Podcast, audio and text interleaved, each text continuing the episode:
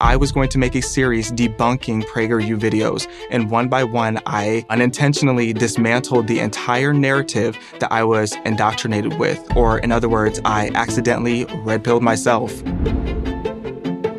My name is Xaviaer DuRousseau, and this is my story. So, I was born in one of the roughest neighborhoods of Southside Chicago. I always describe it as like the Fresh Prince of Bel Air, but backwards, where my eldest brother got in trouble. So, my mom got scared and got our whole family together, and we moved to the middle of nowhere cornfields in central Illinois. At the time, it was roughly 90, 95% white. So, it was a big culture shock for my family, but I'm grateful that I grew up there because there were great schools, there was low crime. But instead of being taught to appreciate that, I was always told to hyper focus on the difference between myself as a black kid versus all the white kids around me. My mom, she didn't grow up around white people. So when she would tell me things like, oh, you need to be careful, if things hit the fan, then they're just going to view you as that black guy, he did it. It wasn't out of hate, it was out of her genuinely trying to protect me. My dad, on the other hand, was a bit more radical in his beliefs on race. He was often very spiteful towards white people and often telling me things that I needed to be protected from white people. Certain people in my family would say that white people were always out to get me. That message had a big impact on my self image. I felt like it was very difficult for me to figure out who I was as a person. I felt like I was too black to be around the white kids, and then I would spend my summers or weekends in Chicago, and it was like I was too white for the black kids. I would be made fun of for the way I spoke or my upbringing. They would say I was talking or acting white. So the older I got, the more I felt like I needed to root my entire identity in my skin color. I wanted to be around more culture because at this point I was truly in this belief that my skin color was always going to be everything. So I wanted to be around liberals and diversity and inclusion. So I moved to California. At that point in my life, I was very angry and I was very lost because I didn't know who I was. So between 2018 to 2020, I was just social media advocating for BLM, trying to raise awareness and teach other people why being more woke was essential for the community. By 2020, that's when things started to definitely take a turn. I was bored during the pandemic and I applied to be on this really popular reality show where I was typecast as a virtual BLM activist, where I taught people how to be an ally and an advocate for BLM. That was right after everything happened with George Floyd. And marching for George Floyd was actually the first time I started to see behind the curtain of what BLM actually was. One of the first things that alarmed me about the BLM protests were, of course, the looting and the rioting.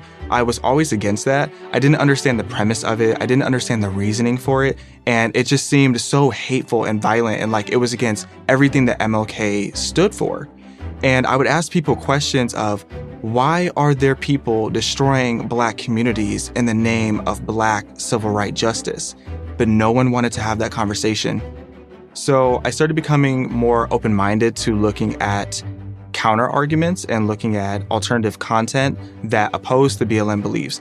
And I accidentally stumbled upon a Candace Owens video that made me so unbelievably, ridiculously mad because she was right that's when things started to definitely take a turn. So, in spite of her, I decided I was going to become a pro debater. And that's when I found more of PragerU's videos. And I started listing out different videos, different talking points, topics from PragerU videos. And I planned in my mind that I was going to make a series debunking PragerU videos. And one by one, I unintentionally dismantled the entire narrative that I was indoctrinated with, or in other words, I accidentally red pilled myself. People always ask me, what was your red pill moment? But for me, it was like an entire prescription pill bottle of red pills because just over and over, I was like, well, don't believe that anymore. Don't believe that anymore. I would say it started with learning just how fraudulent the statistics were about police brutality. I was under this impression that black people were just being hunted down every single day by police officers, and I ended up learning that it was a very small, minute amount of unarmed black people who were being shot and killed by police. And when I'm around police officers, I feel so safe. Police officers love me because I mind my business. I don't break the law. I don't have to worry about the police officers targeting me because that's not what they're here to do. Yes, here and there, there might be a bad police officer, and those are the people who do need to be held accountable. But the majority of people who become police officers are doing so because they're so passionate about protecting people, about empowering the community. So, why would we remove these people and defund them when they're the ones that we call when we need help the most? And why aren't we talking about the selectivity and Black Lives That Matter? Because nobody ever wanted to have the discussion of Black on Black crimes. And that was a problem that nobody had any proper answers for me about, other than to say, oh, you can't talk about Black on Black crime, it's just crime. But if we're going to talk about Black death, let's talk about where most of it is coming from. It's coming from murder and it's coming from abortion. So it was around October of 2020 where I was still in the process, days before flying out for this reality show, to be a BLM activist, and I finally just backed out. I couldn't do it. I knew that it wasn't what I believed in, and I just couldn't go on there and portray this lie. So when I jumped into the conservative movement, I expected a lot of people to turn their backs on me, and quite a few people did. And when people ask me, Did you lose friends? I don't consider those friends that I lost because a real true friend wouldn't care that you have slightly different ideologies. As long as your core values align, then why does who you vote for matter? I've had people as close as my own sibling turn their back on me because of my ideologies. We do not need to be attached to any party, to any ideology. We just need to be attached to the truth. Sometimes when I try to explain to people why I don't support BLM and I show them the facts and I show them statistics, they try to tell me that that is just me being brainwashed and that I'm looking away from the bigger picture. But no, like that is the entirety of the picture. Facts and stats do not care about your skin color. It's not racist to tell the truth. The focus on skin color to me is just so outdated, and it's just honestly tragic to me that people still think that it's so important. Every nation that you look at has injustices in their history. But when I look at America, I feel like we should feel privileged that we can look at our history and recognize, wow, like our country actually did something to right our wrongs and to right our injustices. And we are now the most progressive country in the world. But unfortunately, in many ways, we've overcorrected because now people feel the need to critically find racism in everything. The Black community is not systemically oppressed, we are systemically depressed, and we're not prioritizing the principles that need to be put into the Black family household. Black people really do lean into pop culture a lot. It's a huge aspect of our community. That's why I think it's important for us to talk about culture and not just policy, because culture is often what influences policy and it influences the way that we vote.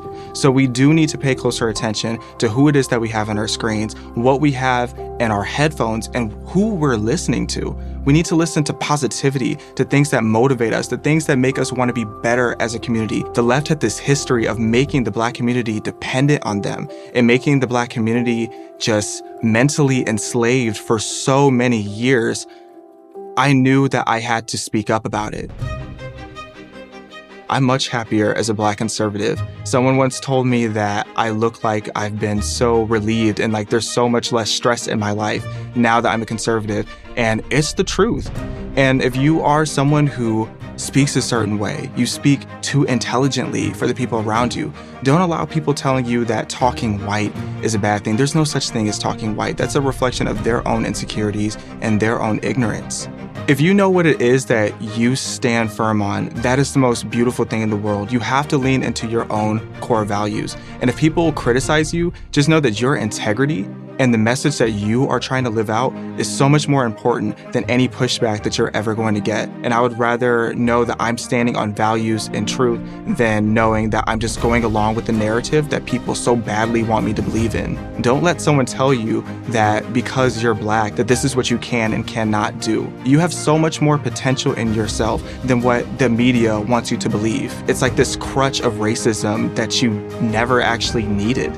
We don't need to be put into this little category of this is how black people need to think. Our ancestors fought so that we didn't have to stay in that box. So, why would we do them an injustice by continuing to allow ourselves to be mentally oppressed? We are so much better than that as a community.